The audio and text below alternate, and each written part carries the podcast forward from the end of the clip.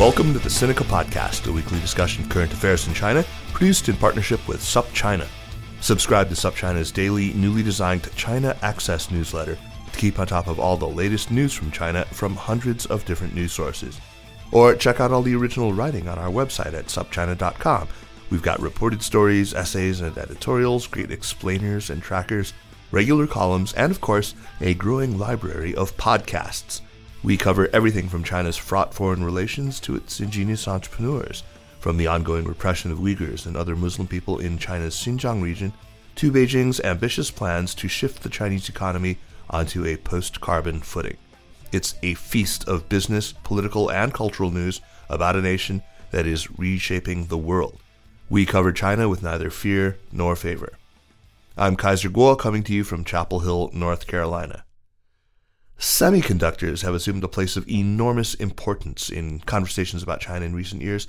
To be sure, it's become quite cliche now to say that silicon is the new oil. Okay, sure, there's other people who say water is the new oil or data is the new oil. Uh, but just as Americans are occasionally made acutely aware of just how much the economy can be, you know, shocked by oil supply shortfalls, uh, as we were in 1973 or more recently during the colonial pipeline hack just last year, or you know, of course, after the Russian invasion of Ukraine in February, uh, we have you know felt the impact of a shortage of semiconductors very acutely recently.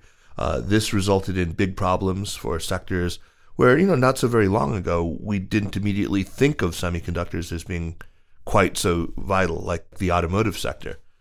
Uh, the fact that so much of the world's supply of advanced semiconductors comes from Taiwan and that tensions across the Taiwan Strait have ratcheted up so much in recent years has, of course, added to concerns, and, and not just here in the U.S., but certainly in China too. China, after all, has been on the receiving end of increasing pressure from the U.S. and some of its allies, uh, who have sought to prevent it from getting its hands on core technologies necessary to fabricate the most advanced semiconductors, let alone just being able to import those semiconductors directly. At a rare joint FBI and MI5 press briefing, uh, the chiefs of the two services just last week warned of stepped up Chinese espionage and influence operations, and FBI Director Christopher Wray said that if China were really to take Taiwan, it would, quote, represent one of the most horrific business disruptions the world has ever seen, end quote. Uh, in recent weeks and months, Taiwan's top trade negotiator, uh, also U.S. Senator Mark Warner, you know, the Democrat who heads the Senate Intelligence Committee, and many other people have also warned uh, that the disruption to the world economy of war across the Taiwan Strait would, you know, dwarf the impact of even the Ukraine war.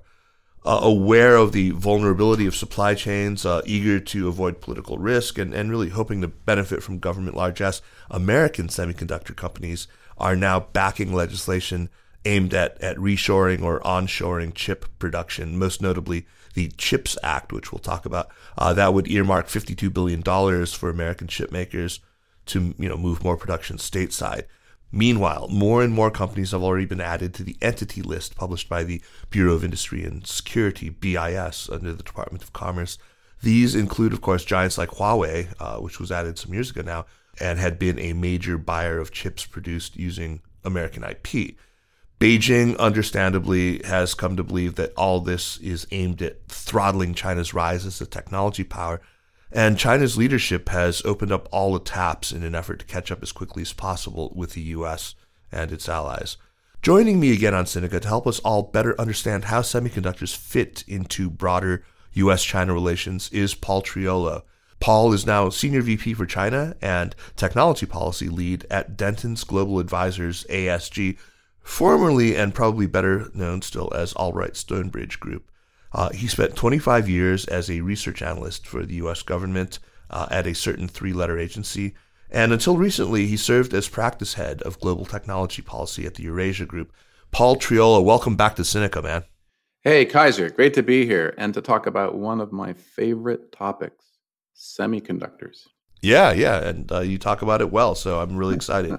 Uh, Paul, why don't we just start with the broader landscape here. Uh, what's stoking our current anxiety over semiconductors? Is there any one issue that dominates, or is this more sort of a, a confluence of, of several issues? Great question, Kaiser. I think the the latest anxiety over semiconductors sort of depends on where you're sitting, right? So for the general consumer, there was no anxiety over semiconductors or, or even until the chip shortage, really. So people just took it for granted that their next smartphone would have, you know, more power or more memory, be a lot faster, and do more cool things. Then all of a sudden, uh, as a result of the shortage, people could not buy the things they wanted. So all of a sudden, semiconductors and TSMC microcontrollers were on everybody's lips. Several interesting things happened here. The general consumer and public became aware that semiconductors mattered all of a sudden everybody everybody realized they, they were important mm-hmm. and that the semiconductor industry supply chains could be disrupted. They were a little bit fragile could be disrupted by pandemics by fires by freezing weather.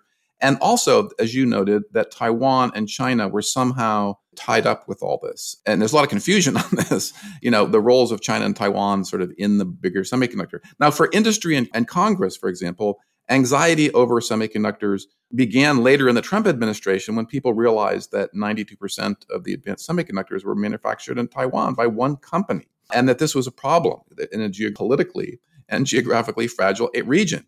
Um, and that anxiety, of course, spread quickly to Europe and to a lesser extent Japan, which was well aware of all this. Part of the anxiety here is the growing realization that semiconductors underpin all current f- and, f- and importantly future industries um, particularly things like artificial mm. intelligence, quantum computing, wireless networks, robotics, and the metaverse. And so this was something that again came to the fore. And also, of course, the idea that semiconductors are used in military systems also became on the radar. For US trade and economic officials, subsidies on, around semiconductors have been a concern for a long time, right? Going back to even 2016, and also sort of China's growth in this area and, and, and desire to acquire companies. And so in 2016, for example, uh, former Commerce Secretary Penny Pritzker called China's National IC Investment Fund in an attempt to appropriate the global supply chain for semiconductors. So in the sort of trade and economic arena, hmm. China's subsidies and sort of how they're they're operating have been a concern. For Chinese leaders, uh, and industrial planners and tech companies like Huawei and ZTE that you mentioned, anxiety over semiconductors arguably began on March 6, 2018, when the Commerce Department reactivated a suspended denial order on ZTE, blocking it from importing U.S. components, mostly semiconductors, yeah. from over 200 U.S. suppliers. And basically, the company was, you know, on its knees uh, because it couldn't really function, couldn't support existing or future systems. Um, and then, of course, that anxiety grew uh, in Beijing as uh, we had a May 19, uh, May 2019 uh, entity list action against Huawei, which we'll discuss, and in August 2020 uh, addition uh, and, and, expansion of the Huawei to include companies that were um, uh, were providing um, semiconductors using U.S. technology, sort of an extraterritorial expansion. That really set off alarm bells in Beijing. And as you noted, then you know China now has sort of pulled out all the stops to to, to figure out how to reduce uh, dependence on the U.S. And then finally, if you're if you're a Russian uh, leader or business person, your anxiety got really hot in February after the invasion of the Ukraine uh, and when Allied export controls really ramped up pressure on, on your country and its, in, its industrial base because largely cutting off semiconductors and, and other products that use semiconductors. So I think now, by now, it's a secret to nobody um, in, in, in all these areas I mentioned that, yeah, semiconductors matter and their supply matters and where they're made matters. But yeah, three years ago or two years ago, you could argue, you know, people didn't know what TSMC was, for example, and now everybody is writing on TSMC and how important it is. So that that just that's probably the poster boy for the whole thing.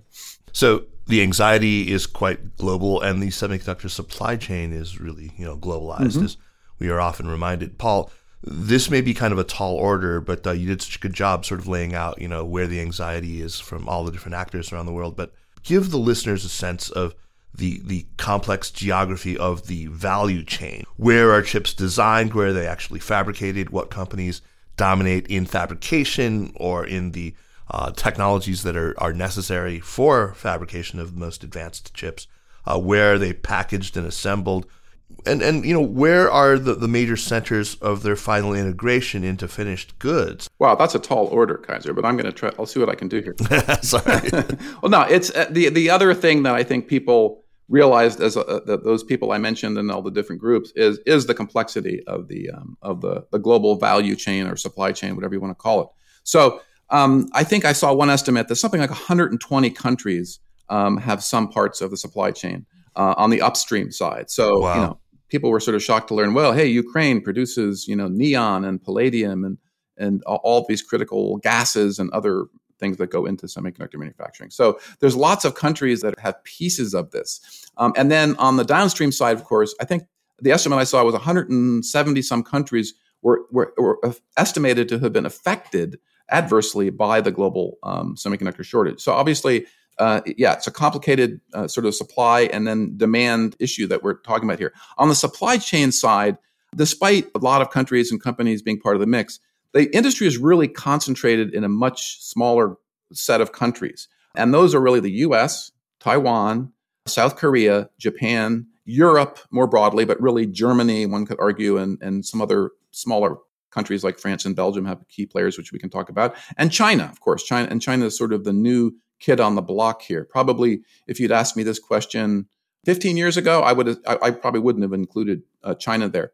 So all these countries have a major concentration of key supply chain links, and because of this concentration, which can get close to, in some cases, a single key supplier or a few suppliers or producers in, in one country or area, people have come up with the idea of the sort of choke points in the industry. And this became a major issue during the pandemic as shortages backed up. But it's not new. I mean, there have previously been some cases where pieces of supply chain experience natural disasters and you know impact things. But on a much, but I think in, in previous uh, sort of choke point uh, cases, um, the industry was able to recover pretty quickly. I think you, in uh, for example, in, uh, in the Russian invasion of Ukraine in 2014, there was a big shortage of neon, and the industry adjusted to that. That was really a sort of a small, again, a small but important part of the supply chain. So if we look at these um, six areas, let's just briefly go through them. So U.S. Okay, so the U.S. has a you know sort of the origin of of the semiconductor industry, and it certainly leads in the area of semiconductor design. Think NVIDIA think Apple, think AMD, think Qualcomm. Basically, um, all the chips in your in your iPhone or your Android device, mm-hmm. um, all of those really are designed primarily in the U.S. And then there are the, also, the, importantly, the design tools, uh, the so-called electronic design automation tools, are all really dominated by U.S. companies. In this case, Cadence, Synopsys, and Mentor, which is a mm-hmm. Siemens company, but most of the IP is U.S. And then, of course, the U.S. also has one of the three top manufacturing companies, Intel, that has off and on been a global leader. Intel is what's called an integrated device manufacturer. So most of what they manufacture, or at least at one point, all of what they manufacture goes into their own devices or is sold as a commodity and is not sort of specially designed. And then, of course, there's lots of other really good companies like Micron and Western Digital in the memory space. So, of course, the semiconductor industry has many, many subsectors and, and specialty areas. And then Texas Instruments, for example, which has long done uh, analog semiconductors and analog devices, are very good companies in this space. So US has a lot of players in this. Sure. And then finally, in addition to those EDA tools, the US companies really dominate in the semiconductor manufacturing equipment area. So companies like Applied Materials, Lam Research, and KLA Tencor come to mind there. Now on Taiwan, very different position in the supply chain. It's home to so-called leading foundries or pure play foundries. These are companies like TSMC that mm-hmm. that that manufactures that focus only on manufacturing semiconductors. Um, they don't design them, um, but they have a really critical role because they work with the design companies uh, and they work with customers to, to figure out what they want.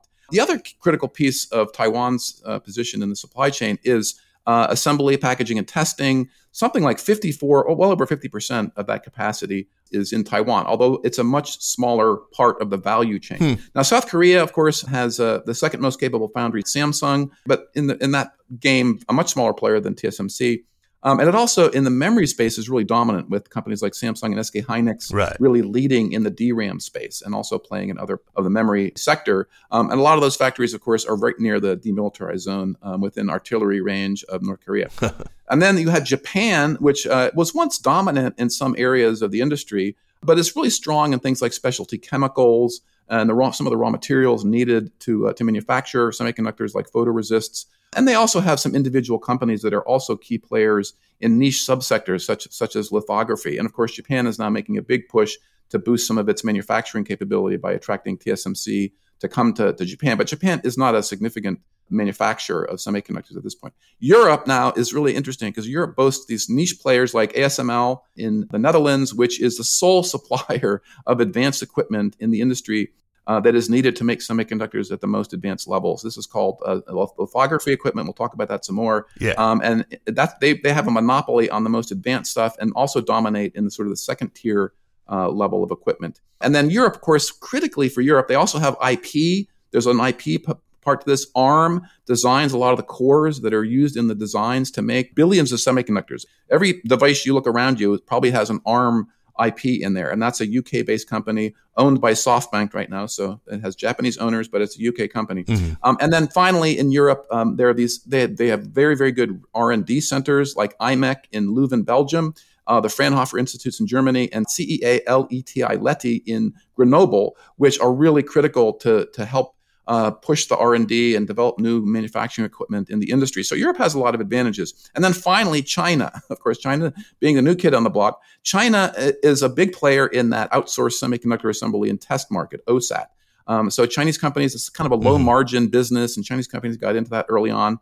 Um, and China does also, that as you mentioned earlier, does a lot of the integration of semiconductors into final products using a lot of contract electronic manufacturers. And also, some, uh, Taiwan is also very, very prominent in that area. Companies like Foxconn, uh, Pegatron, a whole bunch of companies sure. that are that are Taiwan companies, but they operate in China because they can find the talent and the costs are lower. Um, and then China, of course, has been trying to, as we'll talk, has been trying to move into a lot of other areas like manufacturing, like foundry. So they have a big company called SMIC, which we'll talk about, which is a, a growing and important player in the foundry business. And then the, in the memory sector, they have a company YMTC, Yang, Yangtze uh, Memory Technologies, which is now has around five percent of the 3D NAND market um, and is an upcoming player, and they're trying to break into the DRAM space. So China, across the board, you could argue, is has companies that are players, but um, it's it's very uneven. Um, and they, China is the source again of a lot of the sort of that, that anxiety we spoke about because their companies are starting to become major actors uh, in many subsectors of the of the of the um, of of the the industry. And the question is sort of on what on what basis do they do this competition? Are they being subsidized by the Chinese government or not? Does that affect things? And that's also part of the anxiety because there's a sense that China has benefited from access to U.S. technology, but has not always played. Its companies have not always played by the rules because the government is, you know, chucking money at them at an increasing rate. Finally, on the advanced side, really, we're talking about Taiwan and South Korea and the US. So that's TSMC, Samsung, and Intel. And those are the companies that are competing at the cutting edge. A lot of other companies decided, like Global Foundries, for example, decided that it, the R&D costs and the capex costs of competing at that level were just too much because you have to have a very large customer base over which to amortize that R&D to really compete here. And so at this point we're down to TSMC at the very very cutting edge. Samsung is also competing there and Intel is trying to catch up. And so that's why the, the concern again about the concentration in Asia um, because of the presence of TSMC and Samsung. Yeah, yeah. So so Paul, in case some of our listeners just aren't clear about this, what makes these most advanced semiconductors, this cutting edge technology, so advanced? I mean, why is getting microprocessors smaller and smaller so important? Great question. Um, it's really about sort of density of packaging and also power consumption and also of course performance and allowing you know your iphone to run all sorts of cool applications like facial recognition and other things so what's driving the industry to more dense packaging and more dense semiconductors is really this this insatiable need of people like you and me for for more functionality on our iPhones and also more functionality and capability in some cloud-based applications for example. Also the other thing that's driving it is the need for specialty semiconductors so-called asics application specific integrated circuits to do really specialized tasks like run ai algorithms in the cloud or like on your autonomous vehicle, like on your Tesla, there are some very specialized uh, semiconductors made by TSMC that do all the video processing, for example, of all the data uh, that, that, a self-driving or, or autonomous vehicle needs. So the industry has sort of migrated towards more and more complicated and dense packaging and, and higher tech uh, and lower nodes. You know, we'll, we'll talk about seven, three, two nanometers and this, this is largely driven by the need for more performance and the need to really process bigger data loads, one could argue. So the big the big thing is that the sort of data workloads, particularly for AI, for example, have gotten so huge that you just need more and more and more capable silicon. And to some degree, of course, the semiconductor advancements have enabled things like AI to happen because you couldn't before you couldn't really run these big data sets to train AI algorithms. And now you can do that, you know, in a minute as, as opposed to, you know, many, many, many months. Um, and so there's a sort of a symbiotic relationship between some of the key applications and the need to keep driving that uh, that performance and that and also you know of course things like power consumption um, for mobile devices um, to new levels. Yeah. So when we're talking about seven, three, two nanometer mm-hmm. scale. This is all we're talking about. Really, one company here, uh, and you mentioned them, this Dutch company ASML, and the U.S. for quite some time has prevented them uh, from sharing the most state of the art extreme ultraviolet or EUV lithography machines, which are amazing, truly, truly amazing devices. Prevented them from sharing that with China and is now pushing them actually to refuse to even sell its earlier generation DUV or deep ultraviolet lithography equipment to Beijing. Uh, Reuters reported last week that the U.S. Commerce Department, uh, BIS, I suppose, is planning to further restrict access to, to chips of 14 nanometers or smaller. What do you make of this policy? I mean, if indeed the reports prove to be correct. I mean, this is relatively old tech, as I understand it. So why does the U.S. care so much about this? What is the national security gain of cutting off China from this older technology? that is a great question. And so I think it's an issue around sort of a justification for denying China this, this most advanced technology. That's sort of where the crux of the matter is. So EUV, for example, it is controlled by U.S. export controls and then by the sort of broader multinational organization, the Wassenaar Agreement. Uh, and and that was th- those those controls were added fairly recently, um, and so that's that's why, for example, the U.S. Um, uh, is able to control uh, the access of, uh, of, of, the Chinese company access to that equipment, and also interestingly, other companies like SK Hynix, which wanted to use ASML uh, equipment, uh, the EUV equipment, in its Wuxi factory. Uh, to make memory was also denied uh, the, the, the, permission to do that because of concerns over that the technology could leak, for example, to, to Chinese companies. Right. Now, the justification here is really, in my view, a little problematic at one level, the, there's a lot of concern within the U.S. Department of Defense, for example, about the, the potential for Chinese uh, domestic companies to produce advanced semiconductors that can be used in high performance computers to model weapon systems. And that's sort of really the justification that's being used um, uh, for denying China this advanced equipment and the ability to produce domestic semiconductors sure. at advanced, advanced levels. Of course, some of those companies uh, that are doing that can all still produce those in Taiwan. So we'll, we'll have to get to that issue because Taiwan, of course, factors in here. Um, the the so so there's that justification. Although the Chinese, of course, view this very much as the U.S. trying to contain China, freeze China's technol- technological capability. And if you talk to people, you know, in the administration and in the, in the, academic community, I mean, there is this sense that the other, the broader justification is there's a desire to keep U.S. dominance or uh, leadership in this in manufacturing arena. Of course, the, the leaders are TSMC and Samsung, not necessarily Intel now but that China should be kept some number of generations behind, two to three generations behind, just as a, almost an economic security issue, that, that there should be an attempt to maintain Western dominance in, in this arena. So that also is out there as a justification. Now, the latest thing that you mentioned here, this, this, this recent attempt, and they're related, the two things you mentioned are related. So there's, there's an attempt at this point within the administration and you working with allies in the Netherlands, of course, in Japan, because to control this equipment, for example, this de- this deep ultraviolet lithography, which has been around for a long time, right, and, and covers many major, m- many mature nodes, all the way down to really potentially seven nanometers. The reasoning behind that, again, is to it seems to be to to freeze China at 14 nanometers. And again, this is a complicated issue because the Commerce Department, for example, put SMIC on the entity list, and they specifically said that there would be a denial of licenses for equipment that was uniquely designed to produce semiconductors below 10 nanometers. Now, the problem is none of this equipment that we're talking about is uniquely designed for specific nodes. It can be used across a whole range of nodes. Mm-hmm. But the Commerce Department, probably with some egging on by the Defense Department, has, has identified this 14 nanometer node as a way to be a little clearer about where you're drawing the line. So the problem is, where do you draw the line, right? EUV is one thing there's a whole bunch of other advanced technologies that are really part of the equation here. Once you get below 10 nanometers, uh, it's really not really about the, the node so much as it's about a whole suite of technologies, including EUV, but including chiplets and other advanced packaging techniques that really will define sort of where the uh, the industry is going here. And so there seems to be an attempt. Hey, let's draw a clearer line here,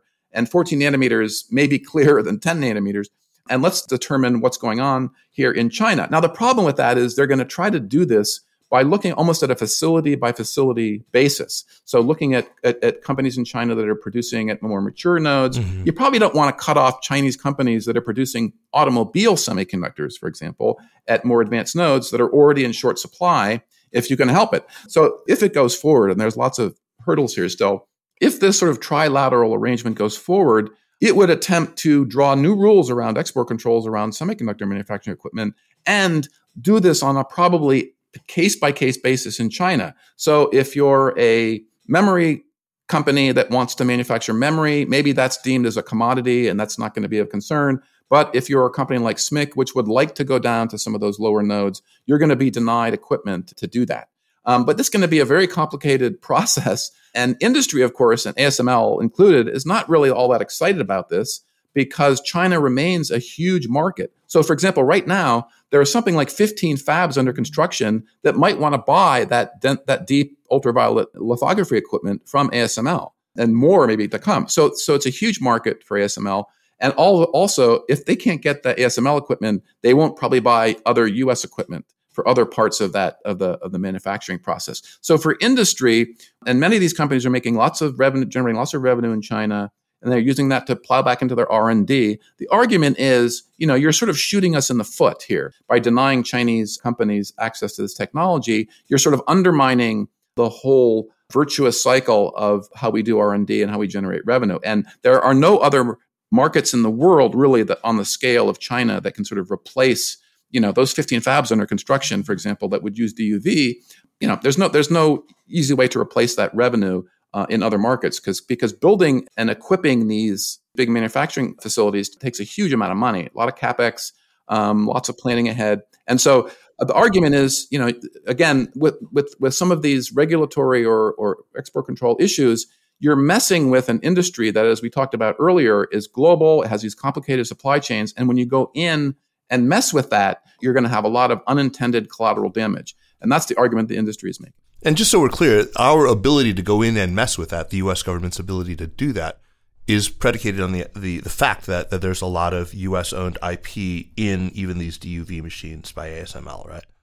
That's why they're able to tell them that they can't export. I mean, otherwise, it seems like. As part of the Wassenaar Agreement, the, the Dutch government agreed to this idea that this specifically EUV uh, technology is controlled. So the Dutch government agreed to that. The DUV, though, is different. DUV equipment has not is not currently export controlled. So the this would be a big deal if essentially the Dutch government, the Japanese government, and the U.S. government agreed to control this technology. This is considered sort of you know mature technology. It's been around a long time, and so this is an effort again led by the U.S. government to try to sort of re-control or, or, or newly control different pieces of the semiconductor manufacturing uh, equipment supply chain.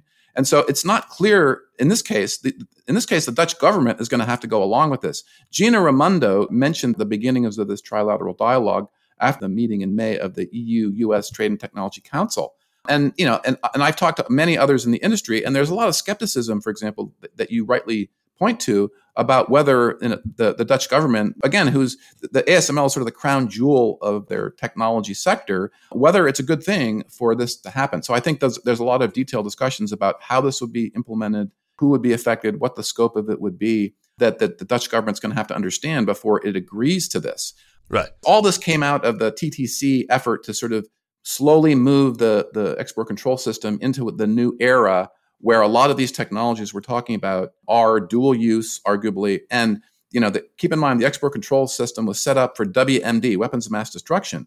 And now it's being asked to sort of shoulder the burden, the existing system, for things like great power competition between US and China, US technology dominance, human rights, all these other issues. It wasn't designed for that. And so this new effort here is part of what will probably be a longer term effort to come up with a, a, sort of fifth control regime, if you will, right that takes into account some of these other geopolitical realities. So I think it's clear that we haven't seen any let up in tech, technology controls and export controls and entity listing or what have you um, between the Trump and the Biden administration. Instead, it seems plain that we've seen a ratcheting up of those restrictions. In fact, yeah, is that a fair blanket statement? It's a it's a it's a great question, Kaiser. I think there's been a lot of continuity in terms of sort of overall tech policy approaches. And then, of course, I think this recent effort is definitely uh, an effort to ratchet up, but also, of course, the emphasis is on working with allies to do this and, and getting away from the sort of unilateral approach that the Trump administration took on all this stuff. Right. I think the difference is that the Biden administration at least prefers to have some more coherence to the policy, at least putting it on a, a putting policies on a firmer uh, legal foundation, for example. So we saw some executive orders in the Trump era, uh, for example, like the ban on WeChat and TikTok, uh, rescinded by the Biden team, and, and you know they're going to take a closer look at how uh, the U.S. might approach um, those complicated issues around TikTok and WeChat, which we should probably do another podcast on around data and access to data. So the, the, the administration is, is trying to sort of regularize or put on a, on a, again on a sounder legal footing some of these some of these areas. So the Biden team, for example, also moved management of this military Chinese military affiliated companies list to the Treasury Department um, and put in place a, a more regular interagency uh, process to choose companies for this list. This is the list that bans U.S. investors from investing in the securities of those companies. And SMIC, of course, was caught up in that in that process. Uh, interestingly, uh, in the semiconductor space, um, but there are s- several areas where I think there's ratcheting up. Uh, the Biden team um, has reviewed some Trump era measures, such as add- adding Chinese companies to the entity list, and sort of sort of piled on there. So it hasn't really reviewed those entity list uh, actions, but instead it's you know or hasn't offered companies ways to get off the entity list, as happened in the Obama administration, where ZTE, for example, was offered a path to get off the entity list after they were named to it. So they they sort of continue to add companies to the list, including uh, expanding that into things like biotech companies that we saw last December added and quantum computing. And again, the justification here is links to China's military modernization or military civ fusion which is uh, which is a, a, big a big deal. Yeah. And then yeah. also, I think there's that issue I mentioned previously, which is looking at the entire export control system. How do you sort of modernize the system, which was set up for for WMD to sort of account for these other uh, concerns around things like semiconductors and and you know even Huawei, right, around telecommunication gear. But as you say, trying to put them on a, a firmer legal footing and doing trying to do it more multilaterally rather than unilaterally. Right. That's a that's a, a great distinction. So we've talked quite a bit about the sort of the out, outward dimension of it, uh, you know, what they're trying to do to try to starve China of certain key inputs. But let's talk about what they're doing domestically and specifically the CHIPS Act, which passed the Senate in May and is now before the House. So CHIPS, by the way, stands for Creating Helpful Incentives to Produce Semiconductors for America Act. Hmm. Uh, and I, I want a job as the guy who comes up with these reverse engineered acronyms. Those are all great. Oh, those fantastic. Names, those acronyms. So where, first of all, so this promises fifty-two billion dollars to uh, the semiconductor industry. Where does that number come from? I mean, was that pulled out of a hat? I mean, is there a story behind how that number made its way into the bill? Well, that number was the result of a process that was done within the industry, the semiconductor industry, to try to find a minimal viable capacity model, right? So it, it was the result of a, a realization that this heavy dependence on Taiwan for this these advanced semiconductors and advanced nodes was not a good idea for the industry and not a good idea sort of for arguably for US national security. So the attempt to come up with a way forward on that sort of was based on on, on calculations about the capacity and the money needed to close to some degree the manufacturing gap between the US and the rest of world.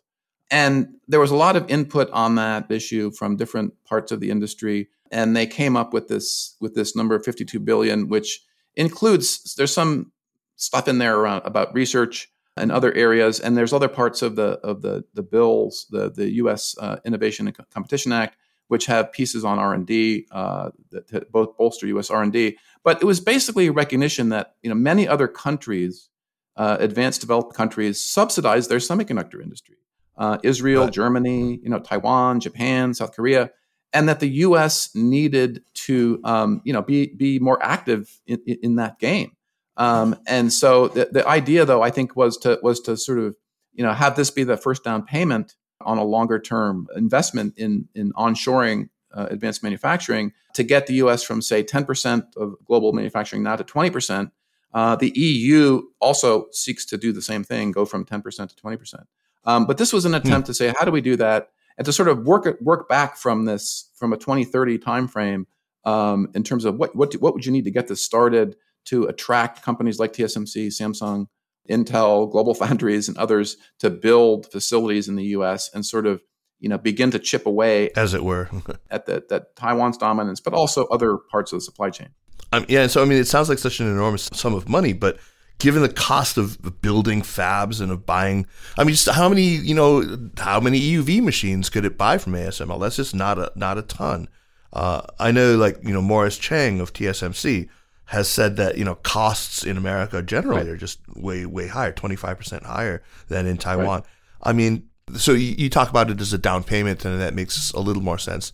Yeah, keep in Go mind, on. Kaiser, that the subsidies in all these developed countries, you know, there's some part of the of of the overall capex um, of a major facility, like a, a major new cutting edge foundry, that companies sort of expect to have a little help on. It's not the whole thing, right? It's it's just a a percentage, you know, five to 10%, 15% of the overall capex, if they can get that subsidy, you know, one way or another, incentives, grants, benefits for land, uh, all, all sorts of ways to do that, then that that enables them to keep the cost down.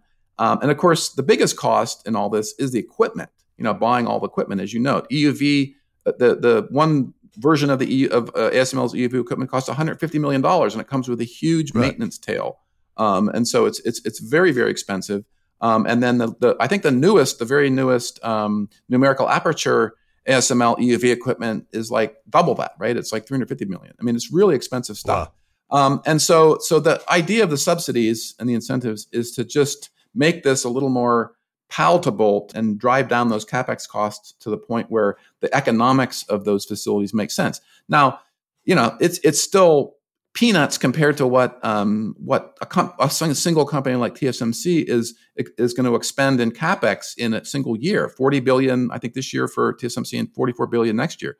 Um, and so, if you look out over the time horizon, but you know that's a but that's a that's a false comparison because you know this is intended to sort of grease the wheels to help those companies uh, make make make a case with their boards and shareholders that that they're investing wisely and that the costs are, are controllable. Yeah, yeah. And it signals support from the government for, for this. Right? It, it, happens to be around salaries of engineers and the cost of land and the cost of, of you know water and, and power and all those things, which which which Morris Chang, of course, uh, uh at, at, TSMC has has said. He, I think he's called it a foolhardy you know effort by the U.S. that's that's really doesn't make sense economically. Um, because when he runs the numbers, you know, it doesn't look good. But they have to do that. TSMC has to do that, for example, because they have had their arm twisted by the U.S. government uh, to do that, uh, to put a plant in the U.S. and to begin, you know, allowing U.S. to have some domestic capacity. So, you know, Taiwan obviously is, is, is super important in all of this, and I think for anyone who's been paying attention at all. Uh, and who has any kind of uh, glancing familiarity with national security concerns understands uh, why Taiwan should be really important in our thinking on this. Uh, but it seems to me that it's just sort of surged in, in, in national consciousness just very recently. Is that primarily due to the Ukraine invasion, uh, to the Russian invasion of Ukraine in February? Is that what sparked this renewed interest in Taiwan? Yeah, I think I think that's part of it. Um, absolutely. I mean, you can't swing a dead cat without having somebody make the comparison between Russia, Ukraine, uh, and China and Taiwan. So that has definitely been been uh, been a catalyst here. I think the the you know the the issue of of China and Taiwan was going to come up anyway in, in, terms of the the party congress in the fall and Xi Xi Jinping getting a, a likely third term. And then there's also this uh, this idea out there put out by a former admiral at, at PACOM that sort of 2027 is this year that uh, that Xi would like to resolve the, the Taiwan issue and you know and seek reunification. That's that's only based on the on the hundredth anniversary of the founding of, of the Red right, Army. Right, right, right. It's sort of a, it's kind of a silly. China and Taiwan analysts will sort of say, well, that's you know that they don't necessarily agree with that as an artificial date. But the point is, we're now in 2022, um, and now with the with the chip shortage, as we've talked about, the idea that TSMC is so critical here to the global value chain um, is is well known, and so it's like, oh my God, well, what's going to happen to Taiwan in five years? Is are, is China going to march in and uh, you know and take over those those uh, those foundries? So the issue is now sort of on the horizon in a way it wasn't for quite some time. Taiwan had always talked about its its semiconductor industry as a silicon shield. I mean, Taiwan believed that its very dominance in this just incredibly vital sector just would prevent, um, you know, tensions from spilling over because it, it, it helped to to dissuade Beijing or to even to deter Beijing, uh, because you know Beijing presumably would never never risk killing the goose that lays the, the golden eggs or the silicon eggs, as it were. Uh, has has all this right. changed? I mean, has the calculus changed? Well, it's a great question. I think it's a big topic, and we probably should do a podcast just on that. But um, so it's a big unknown. It's a, the, the big unknown here is what to what degree the semiconductor issue is now part of Beijing and Xi Jinping's calculus on Taiwan. Um, and you know, this this year, for example, we did see for the first time, at least that I've seen, calls from academics for China to prevent Taiwan from sort of being pushed into the blue supply chain, right, and away from the red supply chain. Right. Um, but this is it's a complex equation, and you know the semiconductors alone, of course, are are not going to affect the, the China Taiwan dynamic. Um, in, in, in ways that are similar to say the Russia Ukraine issue, right? So the semiconductor situation definitely adds to the tensions in ways that I think we don't really fully understand here. And this this happens in a couple ways. The the policies the U.S. is taking, for example, which could result in a cutoff of all Chinese companies from using TSMC as a manufacturing platform. That's a real wild card. We saw, of course, um, Huawei cut off, and we've seen many other Chinese companies cut off. You know, DJI, um, Phytium, um, and then of course all the AI companies have all been cut off uh, uh, from from U.S. Uh, as a result of the entity list action, and could also all eventually be cut off from using TSMC as a manufacturing base if the US, for example, decided to extend the foreign direct product rule to all those companies, as some in Congress have in fact advocated. So if we get a Republican Congress a congressional sweep in the fall, for example, we could we could see calls for that. So the problem is though uh, in these in this in this increasing tension that we've seen that you mentioned over Russia Ukraine that sort of focused on on uh, China Taiwan, we've seen, for example, Yang Jiechi uh, and Jake Sullivan meeting periodically to sort of de-risk the situation because, of course, China now firmly believes the U.S. is hollowing out the one China policy right.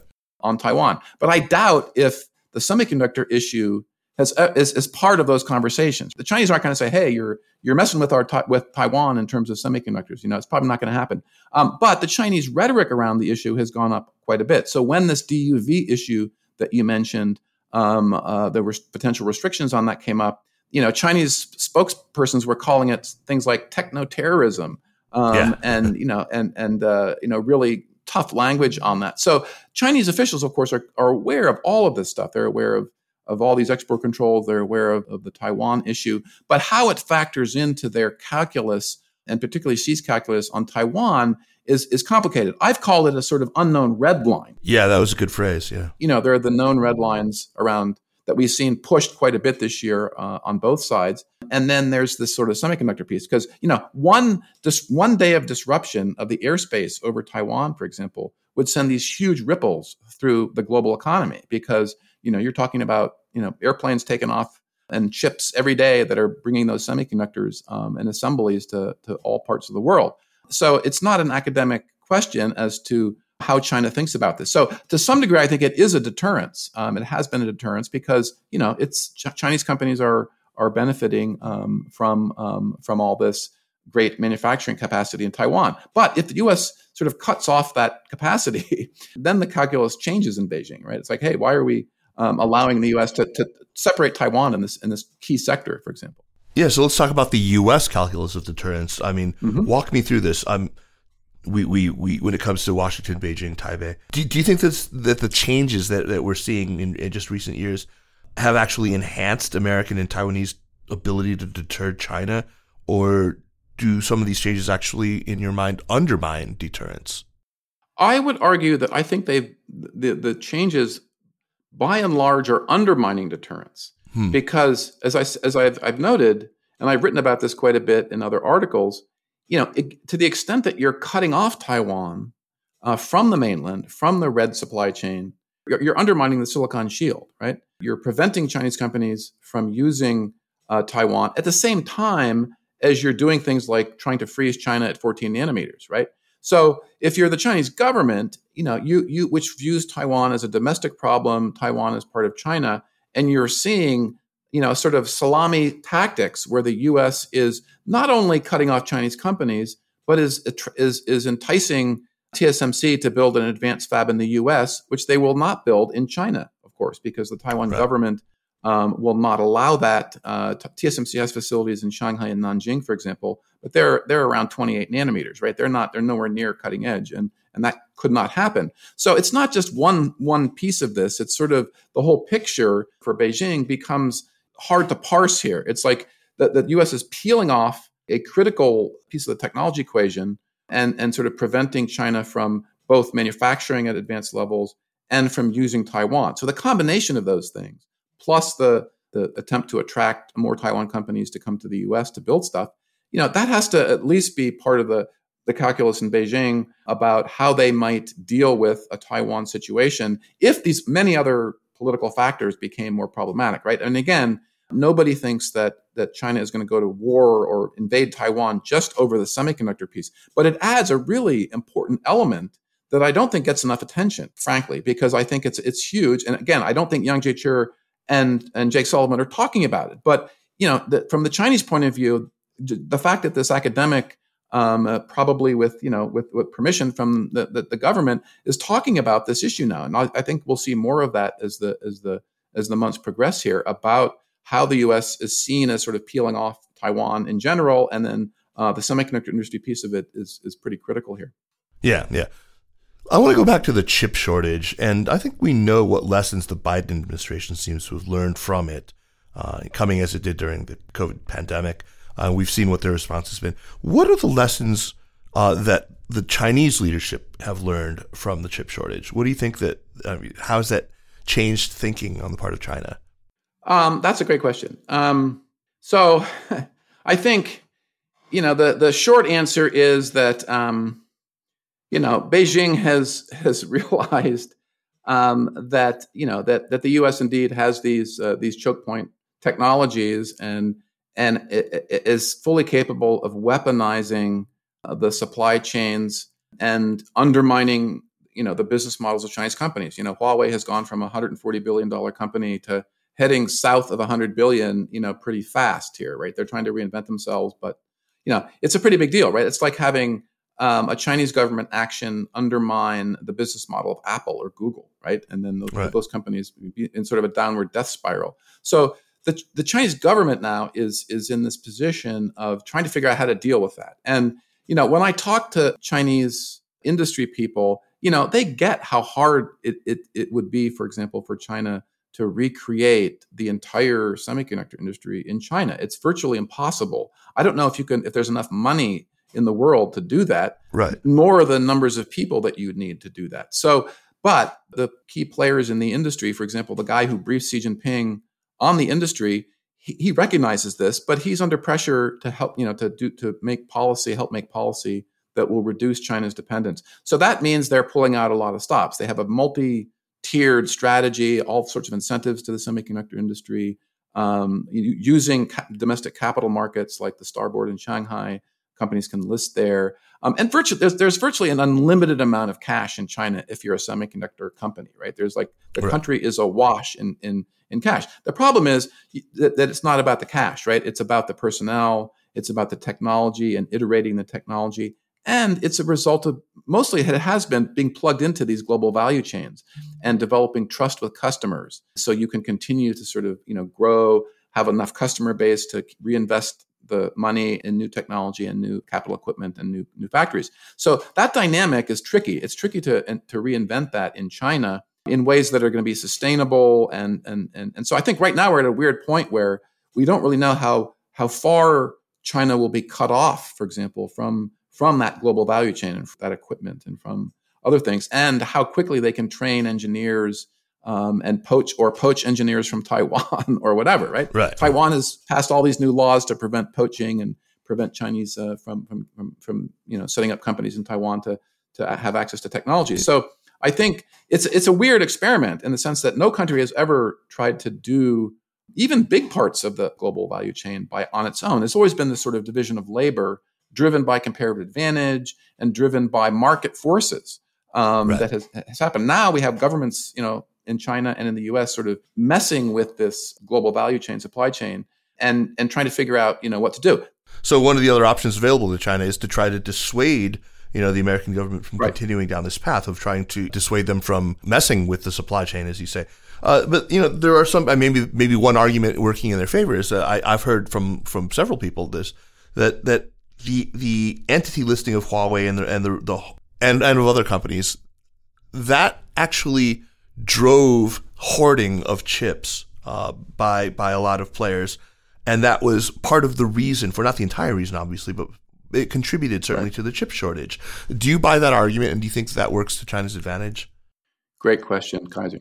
Look, the, the, I've talked to a lot of people about this. It's a complicated issue. Um, there's there are two camps. One is uh, a group that I've talked to in industry that thinks that that the Huawei entity list action in May 2019 was really the cause of the whole global chip shortage, at least the start hmm. of it. Of course, then they, all these other things came in, which contributed, like the pandemic, um, fires in various factories, and freezes in Texas. But the real fundamental event was putting Huawei on the end list. It's a huge company. It had it bought huge amounts of semiconductors, and then all the other Chinese companies that were afraid of similar action began to ramp up their orders with various uh, suppliers, and that sort of disrupted the whole supply chain of the industry. The other camp believes that yes, it was important, but it was it was sort of a contributory factor, which maybe was 15 to 20 percent to the global shortage, and, and certainly made it worse, but was not really the sort of the, the, the, the, dominant factor. Now, it's tricky. I think the truth is probably somewhere in between there, but it, whatever, it had a huge impact on uh, either making it worse or starting it or making it worse. Um, and it is a perfect example of a sort of government intervention in a complicated global supply chain that definitely had sort of unintended collateral damage of some size, depending on who you believe. It's really hard to collect data on this because um, you'd almost need like a time series of procurement um, for all the different companies across the world and then look at sort of the yeah, May 19 yeah, yeah. and then see how it changed. And that data is really hard to come by. Um, and nobody has really run the numbers on that. But people who I trust in industry who are working very deep in the industry, you know, they there's at least a belief that the whole chip shortage was a result of the Huawei action, or at least at a minimum, it contributed, you know, uh, substantially to it. I wonder if it's still possible to try to dissuade China from pursuing, you know, technological self-reliance. I mean, okay, if I'm sitting in Beijing, do I have any reason to believe that uh, the United States' unspoken policy is not, I'm going to kneecap China, I'm going to see China on its belly technologically. I, I will not do anything. I won't stop until, you know, China has been eliminated as a, a, a serious hmm. technological hmm. competitor. I, I mean, and, and at the uh, even more pragmatic level, it's like, okay, so even if in 2024 we get a guy or a woman who is going to let off a little bit, what's the what's the chances that, that four years later that won't completely change again? So I mean, I have to think uh, you know they're they're they're all in on this, and and I wonder if if if you know are are we doing ourselves any favors by lighting a fire to Beijing's efforts to uh, to to sort of wean itself off of the global supply chain and to try to reproduce it domestically?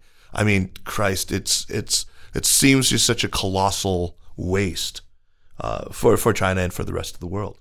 No, it absolutely, it, it absolutely does. I mean, it, you know, to to think of recreating these value chains, you know, in different parts of the world, um, it, you know, it, has been this sort of virtuous division of labor, um, driven by market forces, driven by really innovative companies like TSMC, that have enabled us to pack all that power into an iPhone, right? That, that that's unbelievable. Um, so when you start unraveling that, um, you know, the question is, you know, who who understands it well enough to to help unravel it, and and you know, what are they going to be the unintended consequences? Um, last year, for example, we helped a big semiconductor company submit their report to this request for information from the Commerce Department about their supply chain, how their supply chain worked, and how they had handled the global chip shortage. And what became clear from that exercise was, of course, nobody has visibility on on all the pieces of this complicated supply chain. And so, hmm. um, you know, so for, to, to, expect that governments are going to be able to intervene here uh, in an efficient way and and uh, and and make decisions that sort of reflect the reality of the industry is is a, you know to me is a bit of a tall order. But in terms of your question, are we lighting a fire under Beijing on this?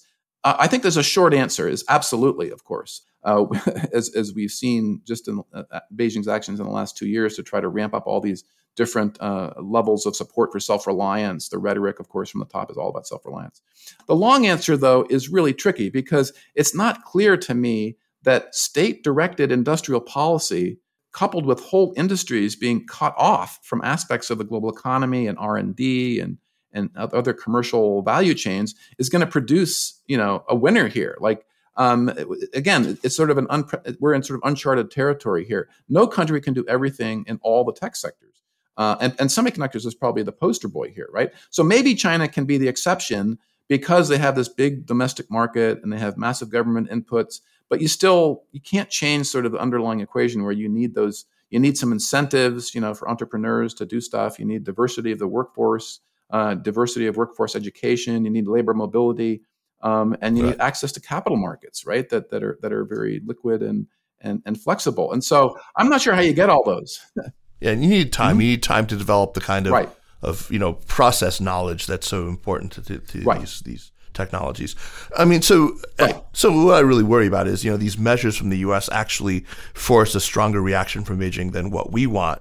Uh, they're causing China to take an action uh, that it might not otherwise have taken. Several actions, including a lot of just the kind of bad behavior. You know, I'm talking about industrial espionage and and uh, that mm-hmm. that sort of thing that we're that we worry about in the first place. So I, I don't know that we're we're doing anything to dissuade them. Anyway, no, no, that's a good that's a good thought. Let me just I quickly on that. I mean, there that, that has come up, right? Like that, like we're going to force them to do all this, and so they're going to step up, you know, cyber espionage and steal all stuff. The problem with that argument is, um, I just don't buy it. I mean, uh, uh, stealing IP is not a business model, right? And it really, again, right. it doesn't allow you necessarily to to advance. You have to have. There's many many pieces that are sort of unspoken kinds of uh, capabilities you need that aren't written down, like engineering a, or you know tweaking out a, a, a, semiconductor manufacturing supply chain. So you can't steal all elements of that. You still have to actually do it yourself and do it domestically. Um, and so some of that might happen. It might be, of course, efforts to, to, to, to steal IP, but it's still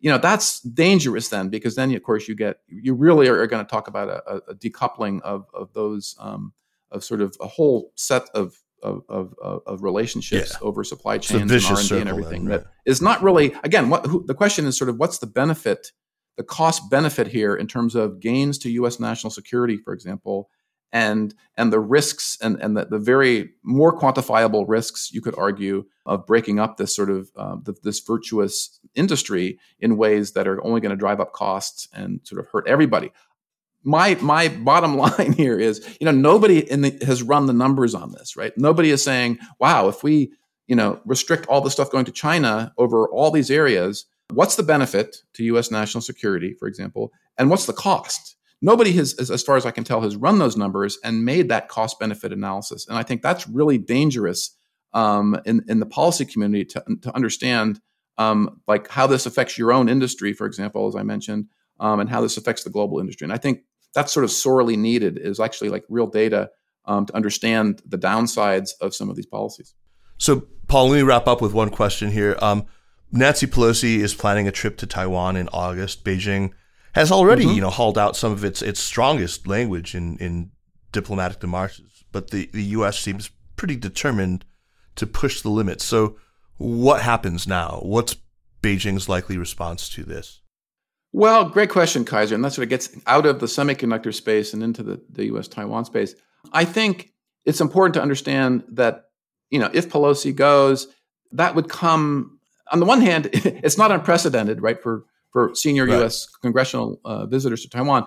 But on the other hand, it comes on the heels of a series of events um, this year that China at least has interpreted. You can argue whether China is overreacting or overinterpreting U.S. action, but it comes after a series of actions, visits in February and March by official, unofficial delegations, Mike Pompeo, uh, Evan Medeiros, others, um, and then this this misstatement in uh, in, in May. Uh, that the State Department put up that left out that U.S. doesn't support Taiwan independence, and then of course President Biden's off-the-cuff remarks in Tokyo about coming to the defense of Taiwan. So China really has, I think, concluded that the U.S. is intent on hollowing out the one China policy. And again, you can argue over whether they're overreacting to that, but that's the perception um, from all the Chinese uh, le- leaders that I've talked to. um, over the last and academics that I've talked to over the last few months. So Pelosi, the Pelosi thing co- would come at arguably one of the most tense moments ever in US China relations, right? Because the broader relationship is in such tatters. There's very little communication between leaders, except at the sort of Biden Xi level. And then this sort of in between, you have these de risking uh, uh, meetings where Jake Sullivan rushes off to Luxembourg or Geneva to, you know, to put out a fire. Um, that's not really a recipe, I think, for for long term stability here. And then, like the military leaders haven't talked to each other. I was at a conference last week where Ad, Ad, former PACOM uh, commander noted that when he was PACOM commander, he had the cell phone numbers of Chinese military counterparts. And so, in the event of a Chinese ship running too close to a U.S. ship, you know, he could he could send them video and they would respond to that. Now we have nothing like that. So the potential for an accidental uh, response to this. So, for, example, I assume when if Pelosi lands in Taiwan, the Chinese will launch a series of sorties, you know, into the Taiwan ADIZ maybe even crossing the median as a, as a sign of protest. Now, what if you have an accident as a result of that too, right? A Taiwan plane gets too close, you have a collision.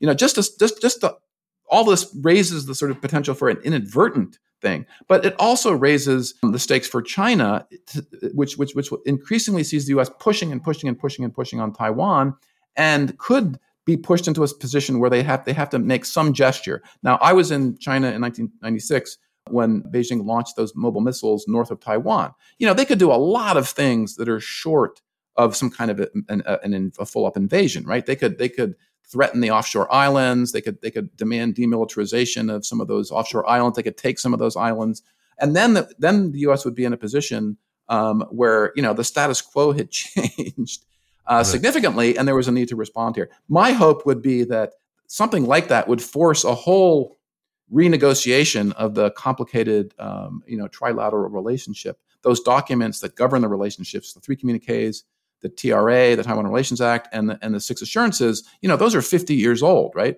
More right. than 50 years old, some of them. And so, the, and things have changed so much since since then on, on all sides that the argument could be made, hey, you know, we need a new way to to keep the status quo from getting out of hand. But the problem with that is that requires some trust between Beijing and Washington, which is now in you know not even short supply. It's in it's it's basically zero. Um, and so right. you'd have to sort of rebuild trust before you could even get to the point where you could have a, a, a, frank discussion about the future of Taiwan and how to prevent anything from going awry on the military front. Well, on that cheery note, it's it's great to have you back on the show as always. Uh, thank you for the the uh, really amazingly granular discussion on on semiconductor industry. Uh, and and Paul, keep up the great work that you're doing. Uh, let's move on to recommendations. Uh, first, a quick reminder that the Sinica podcast is powered by SupChina. And if you like what we're doing with this and other shows in the Sinica network, by all means, please show your support by subscribing to our China Access newsletter. Uh, while you're at it, sign up for our business focused China Edge newsletter and definitely check out China Edge Live with the formidable Lizzi Lee. It's on YouTube. Just search up China Edge Live.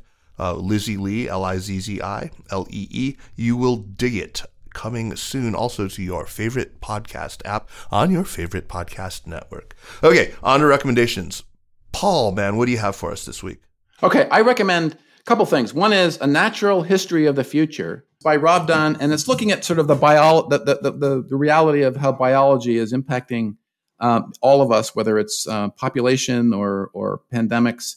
Um, and it's a really like sober and sobering look at the future. And I think it's a good read about tracing out some of the trends we're seeing now and out, out into the next the next period. On the China front, I would also recommend the Ryan Ryan Hass's book, um, which um, is um, Stronger. It's called.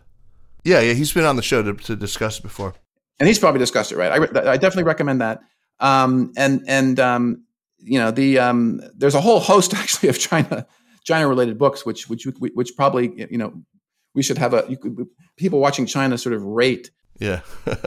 yeah, I've got a whole bunch of them that I'm yeah that I'm that I'm reading for you know for for upcoming shows. Uh, fantastic. Save save some of those that you really find that you like for for the next one. But Rob Dunn, uh, Natural History of the Future. That sounds right up my alley. I'm definitely going to get a hold of that. Thank you. Yeah, you'd like it. Yeah, I'm sure I would. All right, so my recommendation is going to be way more frivolous. It's just a, a, a TV show. Uh, it just concluded its third, I think, third season. Yeah, on on Amazon Prime. It's called The Boys. Uh, and it's it's sort of an anti superhero uh, thing. It's about uh, you know uh, a superhero universe where uh, there's this gigantic corporation that's been able to sort of manufacture these you know people with super abilities. And of course, most of them are complete jerks, uh, including one who is a thinly disguised kind of Trumpian figure named Homelander, who is sort of, you know, this blonde and just smug looking uh, total jerk. I mean, he's he's you know thoroughly evil and and an egomaniac. He is Trump incarnate. But uh, fantastic show. It's actually really that really sounds good. good. Yeah, it's um, it's not for everybody. It is really violent. I mean, just like it takes violence to to gratuitous extremes.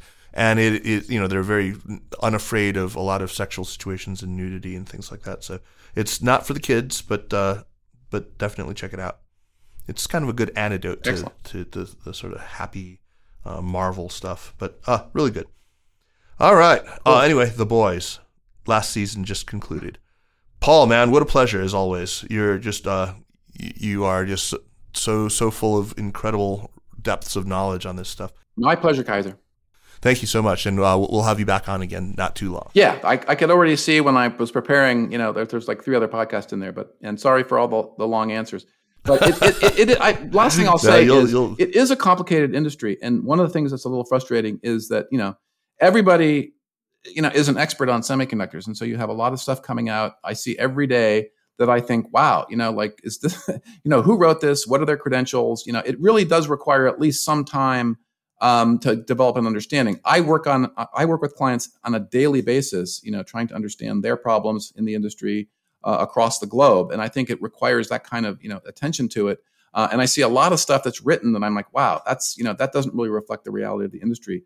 Um, and so that's one of the challenges in this space is because it's such a hot space, everybody needs to, feels they need to write on it. Um, and sometimes the, the, the quality of that writing is you know is just a little uh, you know it's, it's, it can be agenda driven if there's a, a, need to you know make a policy recommendation um, and it doesn't always reflect the sort of reality of the industry, which is which is quite complicated and you know need, requires some long term exposure to. I would argue, at least.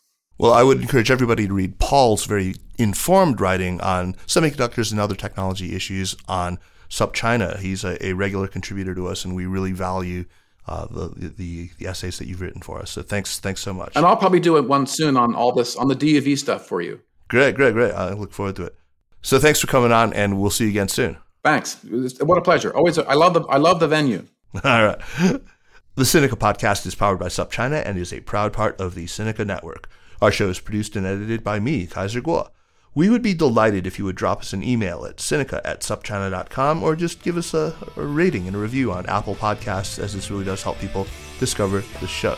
Meanwhile, follow us on Twitter or on Facebook at, at SupChina News, and be sure to check out all the other shows in the Sinica Network. We've got new shows coming very soon. Thanks for listening, and see you next week.